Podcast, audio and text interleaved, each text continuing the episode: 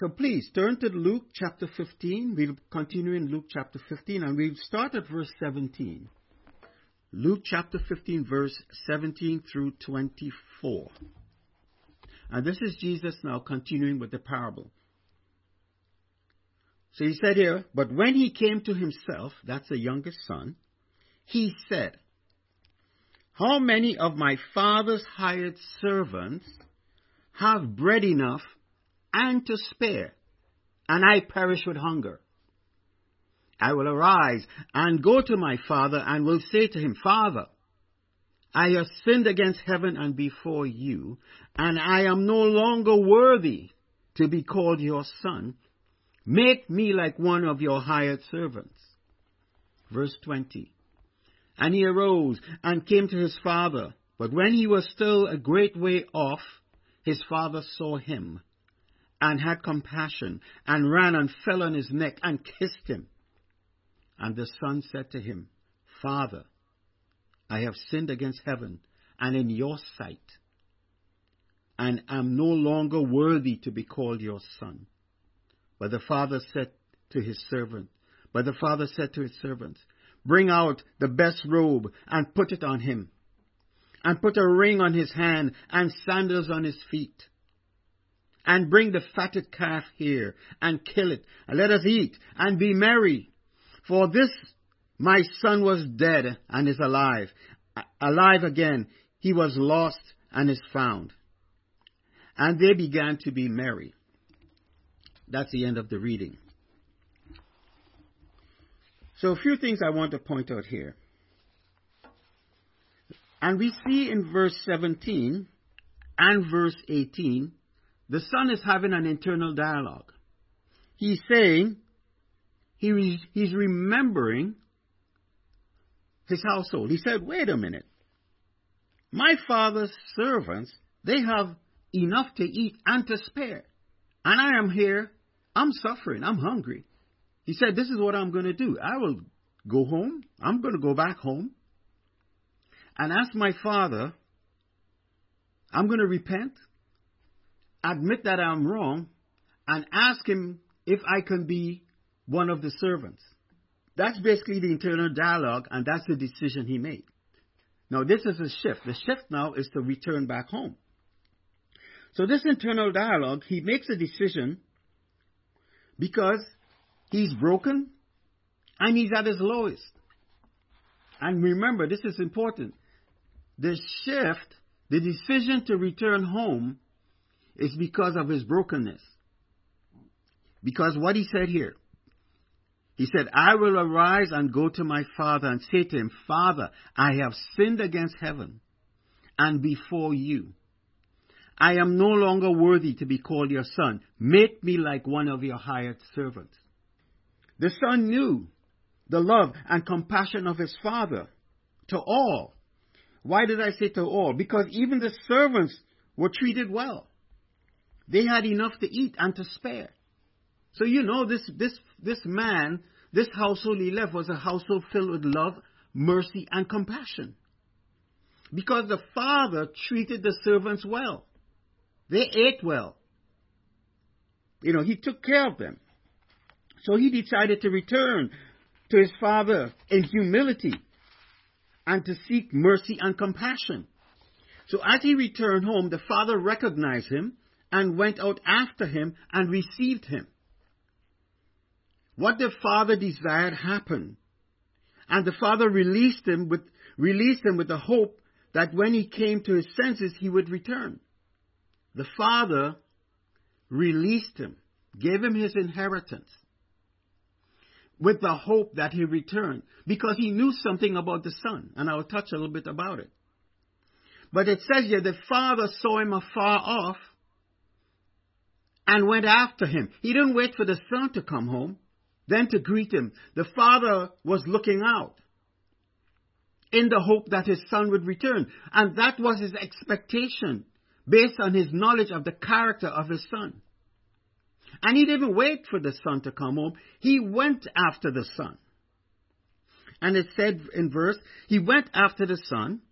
When the father saw him, he had compassion and ran and fell on his neck and kissed him. And in verse 21, the son said, after the father hugged him and kissed him, he said, Father, I have sinned against heaven and in your sight, and am no longer worthy to be called your son. That's a, that's what he had, the dialogue he had in his heart and what he confessed to the father. He was broken, he returned in humility, and he's repenting for what he had done to the father, for his sin. He repented of his sin. But the father received him and had compassion and showed him mercy. How do I know that? Because the father restored him as a son and not as a servant. He restored him in his rightful place as son and not as a servant. So that is, that is showing compassion and that is having mercy. Why? Because he didn't get what he deserved. The father could have rejected him. The father could have made him a servant, but the father restored him as son, a son. He didn't get what he deserved. He got compassion instead. He got grace. All right? Now I want to show you something. What apostle, what Timothy was writing about, about how this, about the saints, and show you the parallel to this, this story of the parable, the story of the lost son. So turn to 2 Timothy chapter 2, verses 23 to 26. I want to show you this. And it shows the heart of God and how we are to conduct ourselves with people, with others who have this type of attitude. 2 Timothy chapter 2 verses 23. I'll jump, I'll go back to verse 22. 2 Timothy chapter 2 verse 22. And I'm going to point out the son and I'm going to point out the father in this. 2 Timothy chapter 2 verse 22. The Bible says, flee also youthful lusts. This is what got the son in trouble. Youthful lust. He didn't flee it. He embraced his lust. That's why he left the father's home. That's why he demanded his, his inheritance. left the father's home, squandered the money, partied, and then he was left in a, in, in a position where he's desperate and hungry. So he gave into his useful lust. And in verse 20, uh, uh, let me continue. But pursue righteousness, faith, love, peace with those who call on the Lord out of a pure heart. Verse 23. And avoid foolish and ignorant disputes knowing that they generate strife. And a servant of the Lord must not quarrel, but be gentle to all, able to teach, patient. Verse 25, in humility, correcting those who are in opposition. If God perhaps will grant them repentance so that they may know the truth. And verse 26, and that they may come to their senses and escape the snare of the devil, having been taken captive by him to do his will. Watch this. The son was ignorant, and the father knew that arguing with him was fruitless. The son was embracing his lust, his youthful lust, because the father tried to instill certain principles or characters in him. But it was difficult to teach this son how to act right, how to live right, how to have the right attitude. So the father released him. Because the Bible says here what? Avoid foolish and ignorant disputes. The father didn't want strife in his house. Because strife continually and perpetually pervasive in a home over time can permanently damage the relationship between the father and the son. So the father had to let him go. That's not an easy decision to make. The father had to let him know because he knew something. He knew if he held on and denied the son what he wanted, even though I'm sure he, he tried to reason with the son and plead with the son to stay, he let him go. He knew that his son was selfish, naive, inexperienced, and rebellious.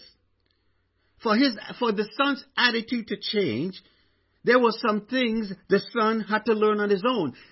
No matter what the father did or said, the son couldn't receive it.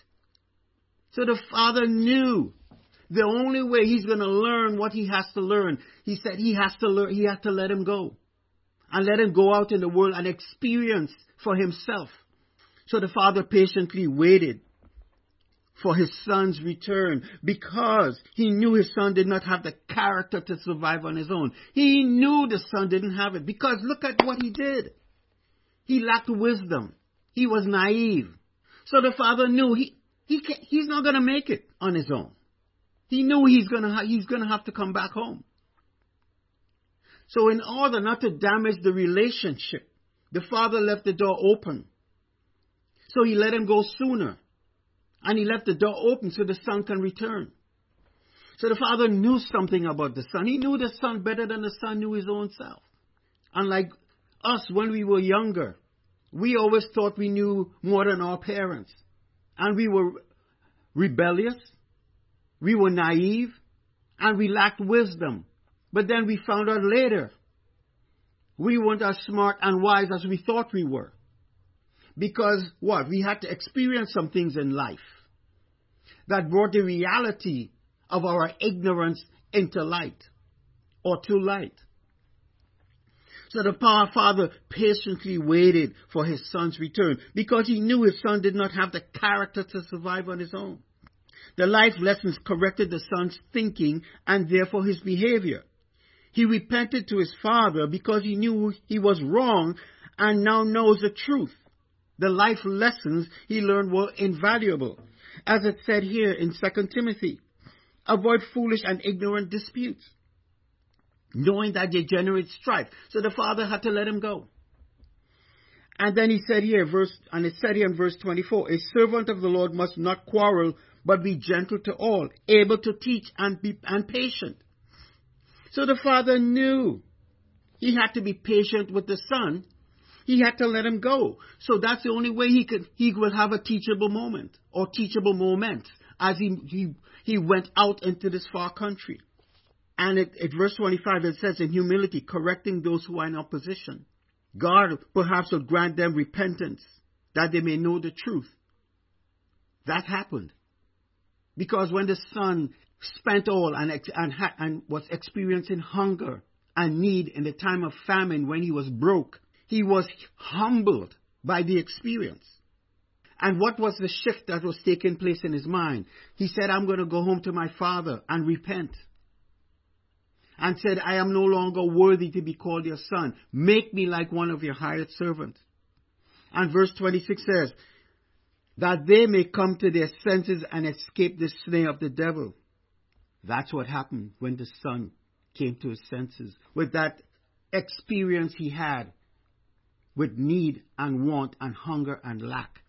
He came to his senses because he had the internal dialogue. He said, wait a minute. Might the servants of my father have enough to eat and to spare. I'm going to go back home. I'm going to be one of the servants so I can eat, so I can live comfortably. I'm going to repent. So he came to his senses and escape the snare of the devil. Why? Because he was moving in his own lust. When you move in your own lust, you open up yourself to be taken advantage of by the evil one. And now he was released from the snare of the, of the devil. Because he's no longer moving in his own lust, he is now thinking and acting in terms of the wisdom of God. When he returned home and repented to the Father, he learned something. So the life lessons he had to learn were invaluable because sometimes, no matter how we try to train our children, how we try to direct them in the way they should live, there are sometimes there some children are just rebellious and want to do things their own way. So instead of restraining them, sometimes you have to let them go and let them learn the life lessons. I know why we, we try to hold on to them. Because we don't want them to get hurt. We don't want them to squander resources. But this is not what the father did. The father wasn't concerned about the stuff. He was concerned about the soul of his son.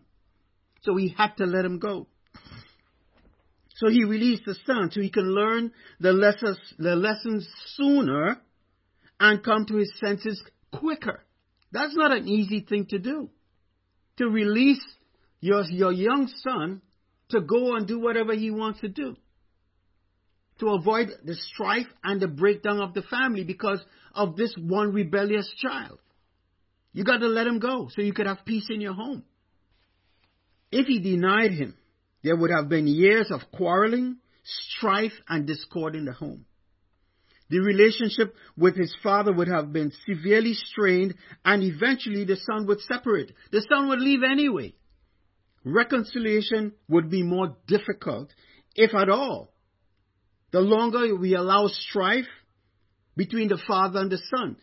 You know, think about people you might have known, or even in your own family situation or family members. Years of argument, years of quarreling, causing unnecessary mental anguish. And then to get people to reconcile it becomes very, very difficult. Why? Because all the years of resentment and hurt over all this time has been built up. And people are so stuck in their ways and their position and their stand, they're not willing to reconcile. It's easier to reconcile when you let when you leave people alone. It's easier because there is the strife and the animosity. There is not that much built up over time. Why? Because you won't you release that person. I know what I'm saying is not easy. I know you have we have children. It's not easy to see them go down the wrong path.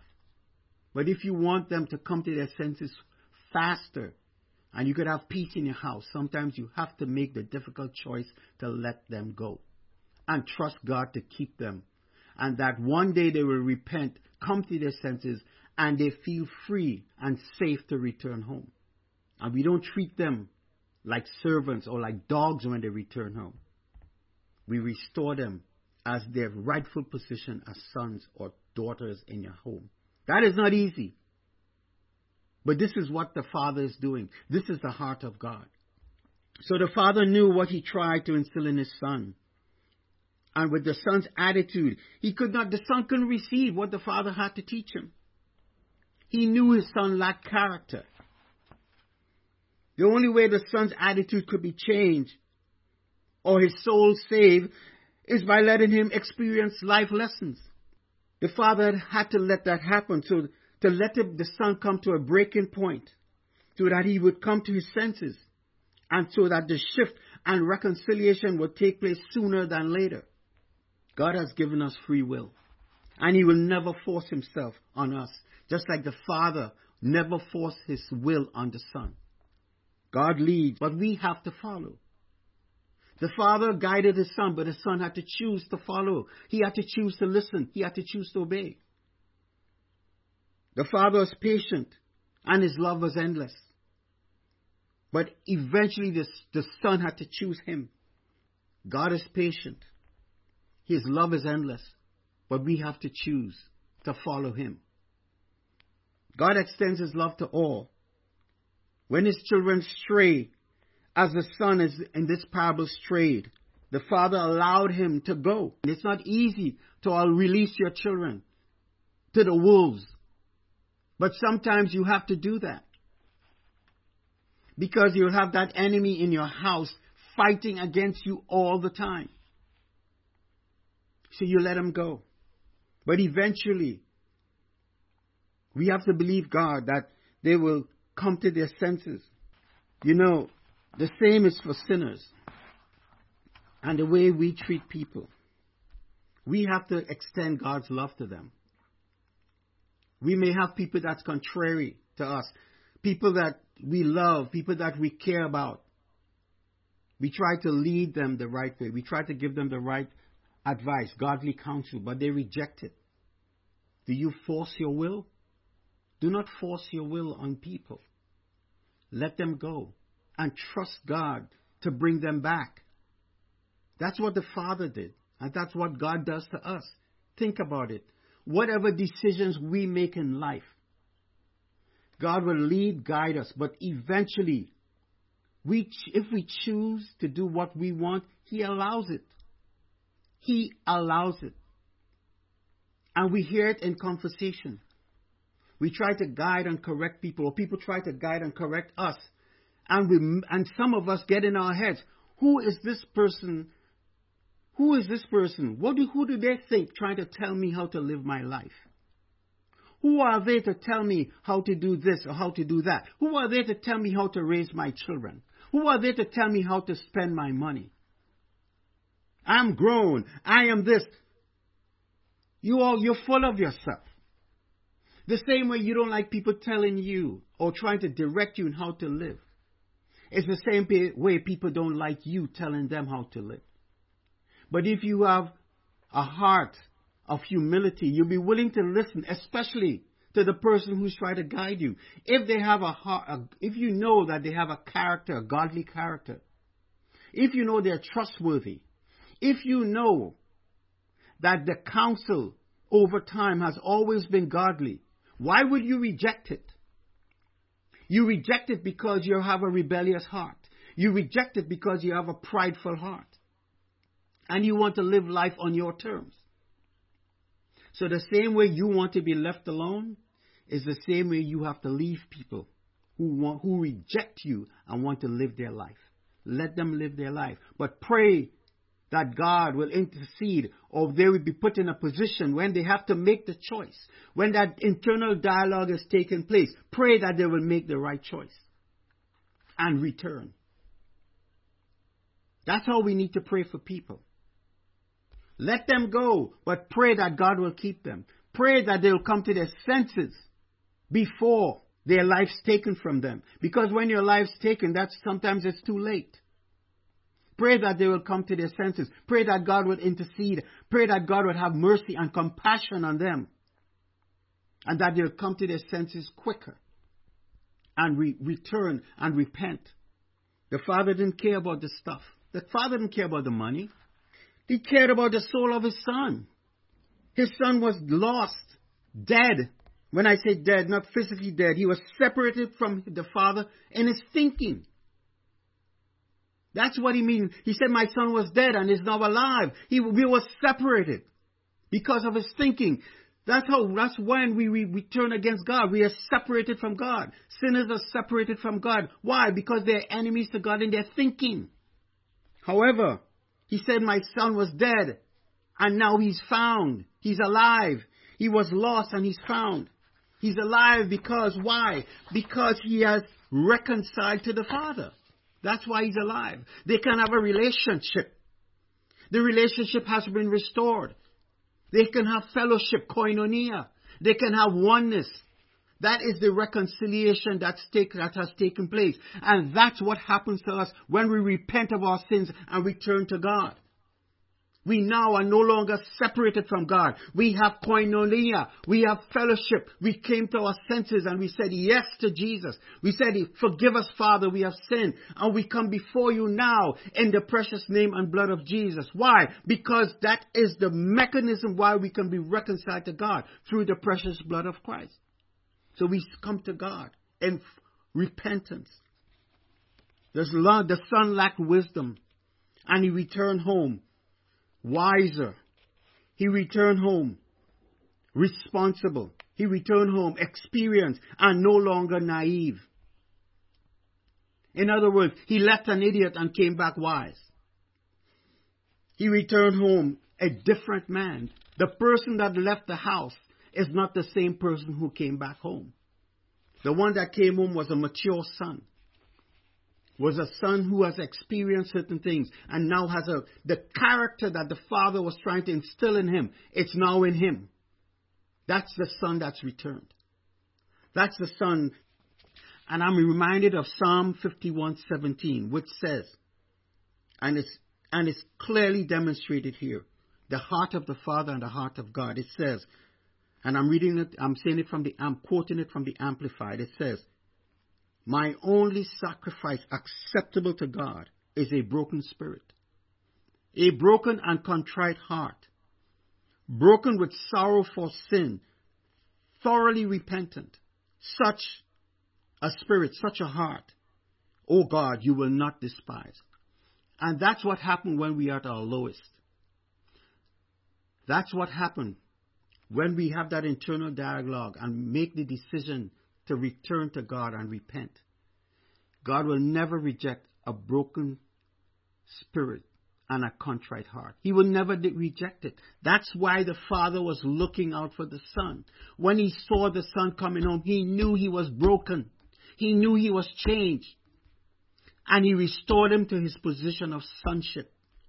look at the, look at the mercy and the compassion of God. He didn't deserve to be restored and called son. But the father restored him. He didn't deserve it. The Father showed him compassion. And that's the same God, way God is with us. And that's the way we need to be with other people. We have to have a heart of compassion. We have to show mercy to people. We cannot be hard and coarse to people. We have to be broken. Because when people come to us and ask for forgiveness, they are broken. And we must forgive. Why? Because that's the heart of God, and that's what's required of us. We cannot hold grudges against people. I don't care who it is. I don't care how much a person, a person has hurt you. You cannot hold grudges against people. We have to forgive. How can we be say we are children of God when we hold grudges against people, when we refuse to forgive and we won't show mercy and have compassion with, people? How can we call ourselves Christians, children of God, when we hold grudges against people? That is not right. Check your heart. I know it's not easy. I know. I know it's not easy when people hurt you. It's not easy. But this is where God will give you the grace to do what in your own power you can't do. That's why they said, the battle is the Lord. That's why we have given grace. We have the Holy Spirit to help us to do what we don't want to do in the natural. It's not done by the, by the, the will of man. It's done by the power of God as we choose to take steps of faith to forgive and show compassion. That's an act of faith. Because you don't have the power in yourself to do it. God will give you the power to do it. So we see the heart of God. We see what matters to God. It's not the stuff. The stuff doesn't matter to God. God is always thinking eternity. He's always thinking along the eternal plane. Reconciling with the lost and the, the dead, those who are enemies to God in their thinking. That's what matters to God. Man makes his choice, but God allows in the hope that the lost will return to him when they recognize His unfailing love. His arms are wide open when they recognize that He's not a God that's there to beat them over the head. When He's not an accusatory uh, Lord and God. His arms are open wide. His love is limitless. Compassion and mercy. I know I don't deserve it. And if you all understand the love of God, we know we don't deserve it. We are not good enough. We can't be good enough. We can't be bad enough. We can't be good looking enough. None of it matters. Any, nothing we have is of any value to God as far as us trying to be good with God. All we have to do is repent. All we have to do is, do is surrender and recognize our, our shortfalls in the presence of a holy God. And when we recognize that and His love towards us, we're able to express that same type of love to others. God is merciful and compassionate. If you really understand what it means to love the way God loves, it's amazing what God will do through your life. The, his glory would be revealed through your life. And truly, I believe we are living in a time there is a reason why we have coronavirus. There's a reason why things are happening the way they're happening in, in this earth. Because as we, we get closer to the end, the sons of God have to be made manifest. And what we choose to do in the times we are living in will determine the trajectory of our lives going forward and how much God is able to express Himself through our lives. So that the world can see the glory of God in and through our lives. That is what's coming. That is what is going to happen. Why? Because Jesus said it. He prayed it in John 17. It will happen. Creation is waiting, groaning for the manifestation of the sons of God. That is going to happen. It will happen. And I believe the times, the stresses that are coming upon this earth and will continue to, to happen is to pressurize and cause those who really seeking the heart of God to press into Him so His glory can be revealed through their lives. Glory to God. That will happen. It's going to happen because God's word is eternal. What God says will happen. I don't care what we think. What we think doesn't matter. What God says will happen. The question is, are we getting in line with what He's doing? Are we pressing in to hear His heart and His mind and what we are supposed to be doing, how we're supposed to be living? Are we children of God? Are we expressing compassion and mercy to others? That's why Jesus says, love your enemies. Do good to those who persecute you. Pray for those who spitefully use you. That's a, my God, compassion and mercy. That is the heart of God. And every day the Lord is showing things about His heart and how we ought to live. No matter how far we stray, God is always open to receive us. But we have to choose. We have to choose Him.